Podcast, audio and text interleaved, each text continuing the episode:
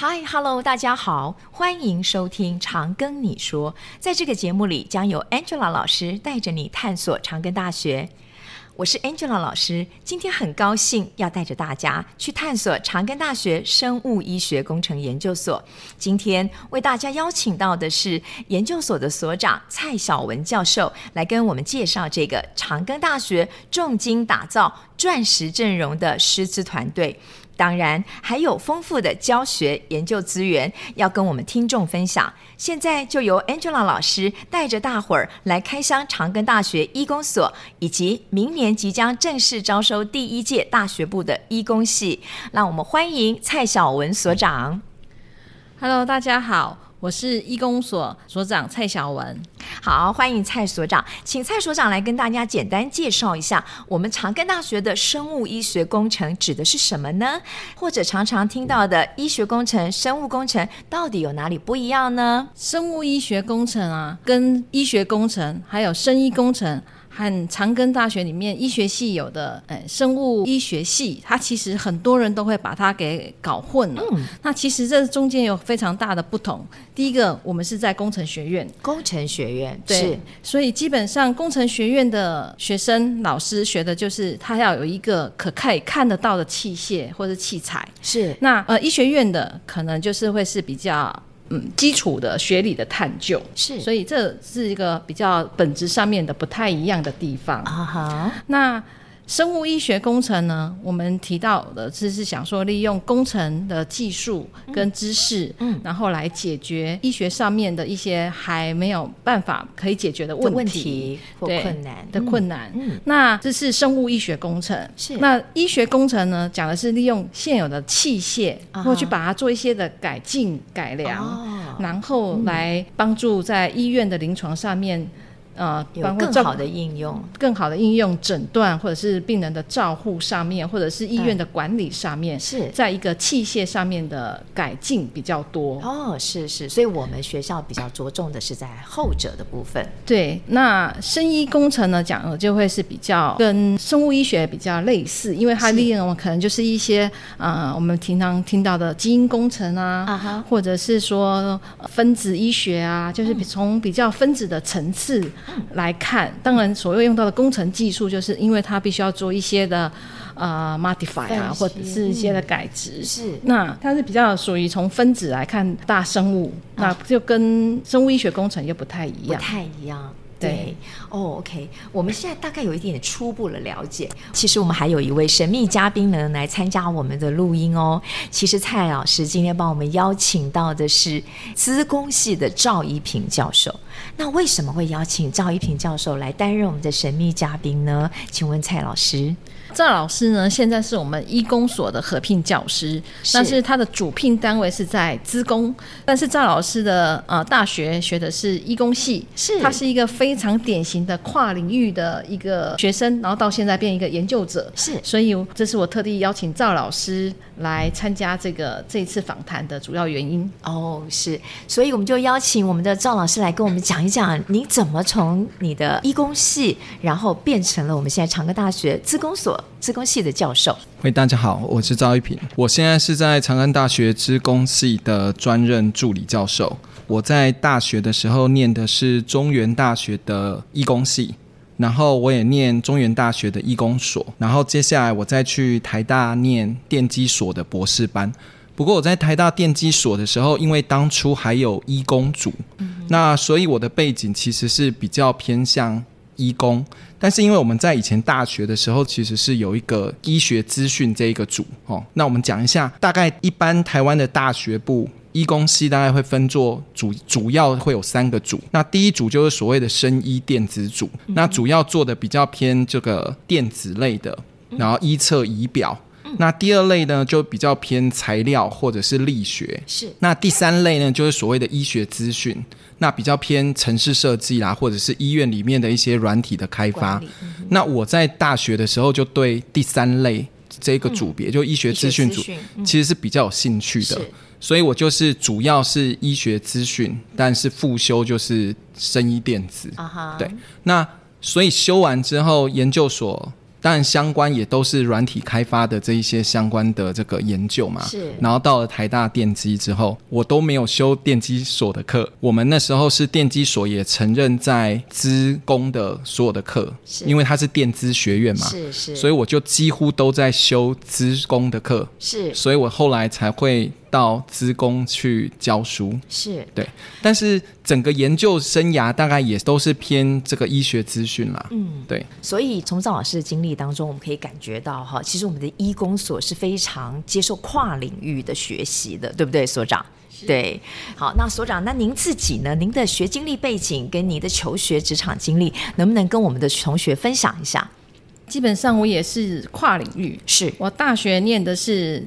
清大化工系是，那从化工跨到医工，其实它是一个蛮大的转变啊。那研究所是学位是在阳明拿的，是阳明医工是我的一个启蒙之地啊。是是，快了解了这个医学工程在做什么。是。那从化工会转到医工，主要是毕业的时候也是在想，说我是不是应该留在化工所里面继续再拿学位？因为一个女生从化工系毕业，那时候半导体业正。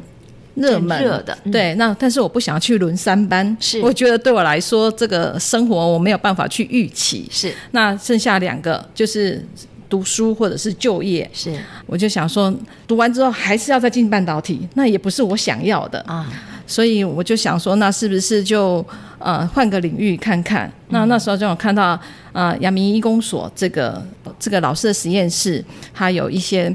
就是可以介绍，那我们就就去看了，看看说，哎，老师到底在做什么？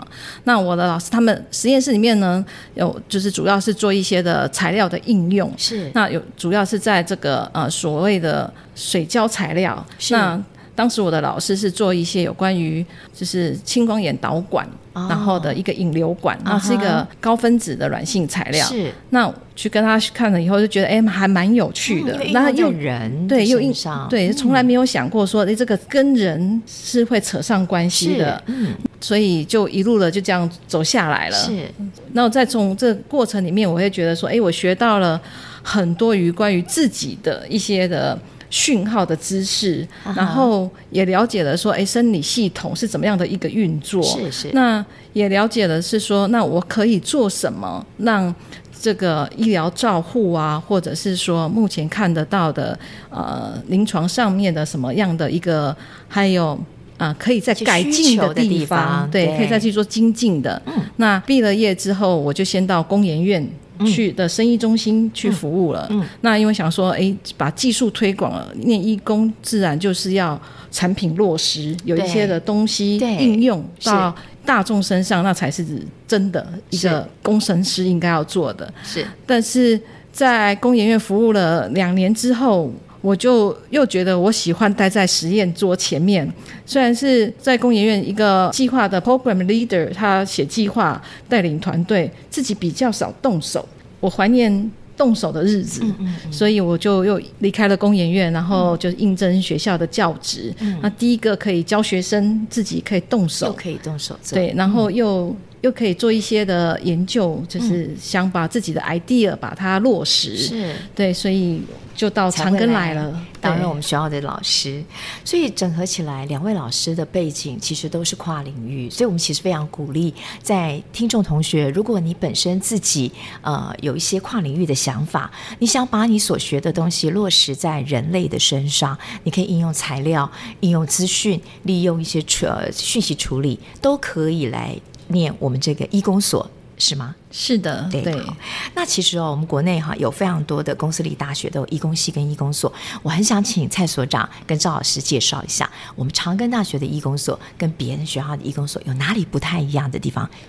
就我们叫生物医学工程所，那基本上它应该要有个医学系，叫生物这相关的知识背景的老师才能够来传授。是。东西要落实，必须要一个医学院，或者是说一个医院能够来证明这些东西。所以医院的配合，临床医师的配合也很重要。是，然后工程当然就是工学院。所以，嗯、呃，我觉得一个完整的生物医学工程系所培养学生呢，要有工学院、医学院跟医院的配合，整合，对的整合。嗯，那在国内台湾里面能够同时拥有这三个单位的长庚啊是。为几个，就是几啊，然后少数几个，对，少数几个，而且我们整合的很好，互相之间的协调也很不错。嗯，而且我们的工学院跟医学院很近，在同一个 campus 里面，所以同学院也不远，对，医院也不远，我们也有接驳巴士，是。那医生也会来授课，所以也就是说，学同学如果要在这三个单位里面要去啊啊学习的话，他岂不是？不需要花太多时间的，对，减少了很多 transportation，对不对？对是。那我们请教一下赵老师哈，我们的师资团队哦，我们刚刚听到您是合聘在我们的这个医工所，那我们的师资团队还有我们的课程规划特色，能不能请赵老师也帮我们补充一下呢？那我们也有从医放系的老师也来资源，例如说像一些医学影像系统啦，或者是影像处理的课啦，我们就会请到医放系的老师来授课，是。我们所上面的课程啊，就是有很多不同的系所的老师都会来上课。那像我本身是职工系，那我们就会去教授这个所内的同学关于资讯相关的一些课程，例如说像机器学习啦，或者是应用在这个医学影像上面的人工智慧相关的课程。嗯，那此外就是我们也请了医放系的老师来帮医工系。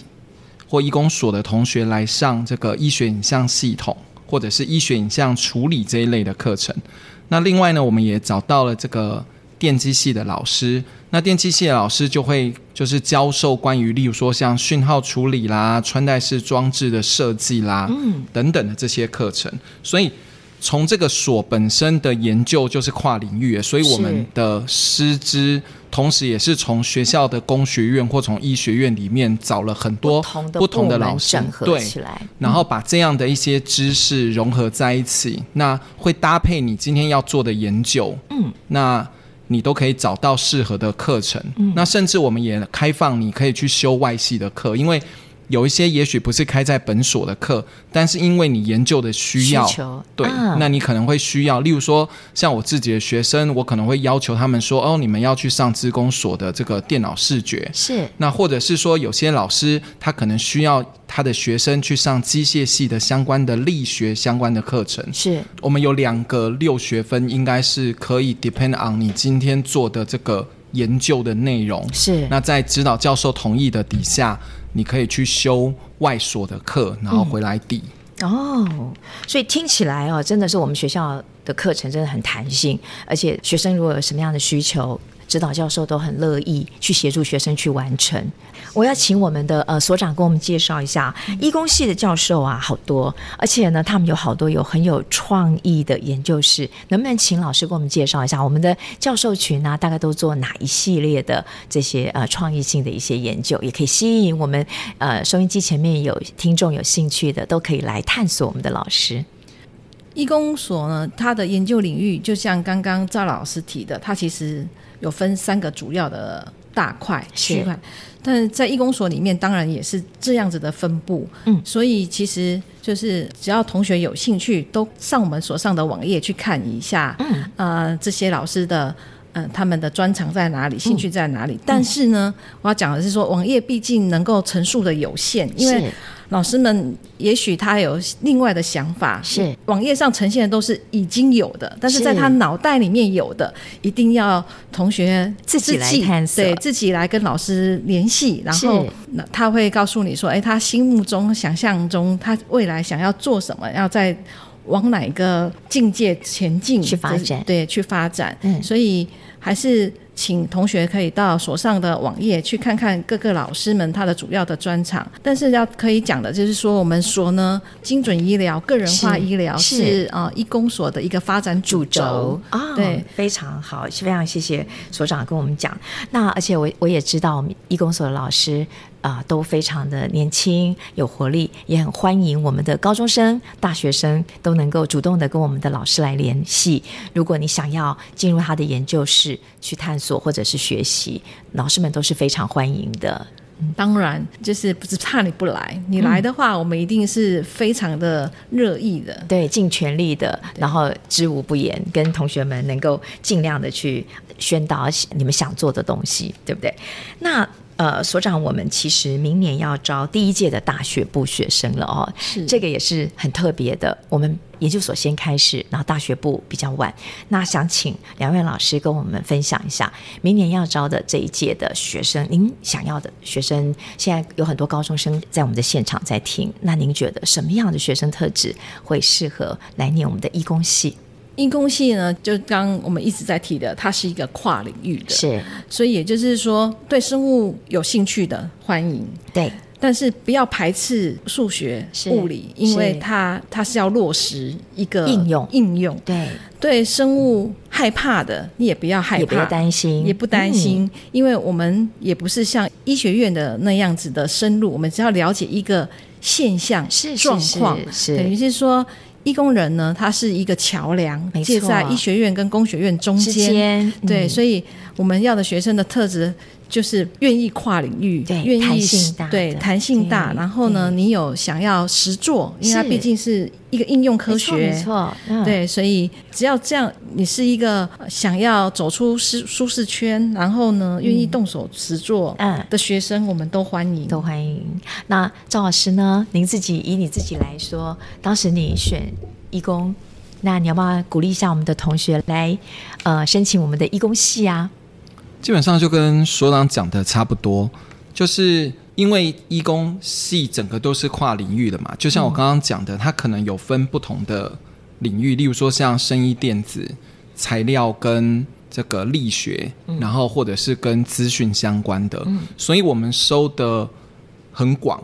那你对任何一块有兴趣，我觉得都可以来试看看。对，那只是我们在比较基础的一年级跟二年级的课程里面，会安排你了解比较多。例如说，像我们以前学过解剖学啊，就是这一个课可能是在第三类组的里面才会看到的科目，或者是像生理学。是，那这些东西在。一般的，例如说像电子电机的这些科系是不可能放进去的，但是因为我们要了解说，我们今天做的这个仪器，或者是我们今天做的这个 sensor，嗯、这个感测器，嗯，它到底用在人的身上可以量到什么样的讯号，嗯嗯，或对人有没有特别的影响？嗯，所以我们要对人有更多的了解，所以我们会在一二年级修这些相关的科目。是，但是到了后面之后。到了三年级，我们就会分流。如果你今天对电子比较有兴趣，你对于穿戴式装置比较有兴趣，你可能就会朝着生医电子的方面去发展。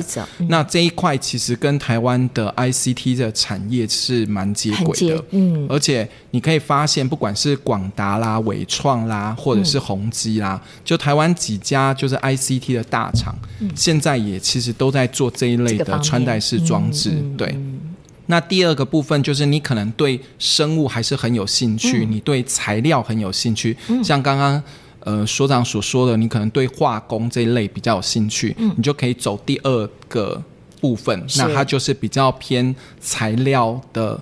这个应用。应用，对对对，嗯、还有生物力学的相关的研究，吼这一类，你就可以朝这一部分来做。嗯，那这一部分其实台湾也做蛮多，多，现在很多的新创的一些产业，嗯、他们会做一些表面的一些材料啦，嗯、或者是、嗯、呃做在人身上的人工髋关节啦等等很多的这一类的材料，嗯、其实在台湾也做很多。对，或者是药物外面的那个包覆的那个膜，对。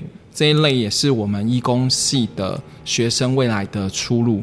那第三块当然就是你不想碰电子，你也对材料没兴趣，嗯，你就想要坐在电脑前面一直在那边 coding 写程式，这一件事情也在我们这一个第三块里面也会有。是，就像我一样，就是我们就是会做，例如说像 AI 的相关的应用啦，嗯、或者是影像啦，或者是医院的资讯系统啦，或者是各位。听众，也许你在去看诊之前，你可能会用到电子的挂号系统啊、统 APP 啦，或者是穿戴式装置收集的资讯，你怎么知道这些 data 到底是代表什么意义啊？嗯、睡眠睡得好不好啊？这一类的 APP 或城市的开发，这个也是医工系里面会走的一条路、嗯、啊，所以。基本上就是对这些部分不排斥的话，我觉得都可以来念医工系啊。我觉得整个听起来之后，我们整个医工的应用非常广。就像啊、蔡所长所讲的哦，我们是介于医学跟工程的桥梁。过去医学跟工程各自独立，现在经由了这个系这个所，把两边的语言能够衔接起来，然后去转译这两边不一样的东西，然后让我们可以把这个部分。做一个实际的应用，这个就是我们真正医工系、医工所最想培养的学生所在，是吗？是的，对。嗯、像 Angela 老师讲的，就是医学院、工学院各有各的实用语言。是。那所以在这应用上面，要做一个器械，免不了要工程的人来介入，它才可能量产。是。但是当语言不通的时候，就很难有。产生共鸣，没错，所以义工人的存在就是在这个非常重要，对对不对？所以呢，我们要鼓励我们听众可以来踊跃报考我们的义工系，还有我们的义工所。那有任何问题都可以啊、呃，向我们的义工所来询问。当然是好。那今天非常谢谢蔡晓文教授以及赵一平教授接受我们的访问。如果今天各位听众对于义工系、义工所，或者是蔡教授、赵教授今天所分享的内容，仍然有什么不清楚的地方，想要更了解的，或者敲完想听的部分，都欢迎在我们的节目下方留言，小编会尽速回复您哦。如果您喜欢我们的节目，不管您正在使用哪个平台收听，请给五星好评，也别忘了订阅我们的 IG、YouTube 频道，并分享给你的周遭好友。请搜寻“常跟你说 ”，Tell me CGU，Angela 老师听你说，挺你哦。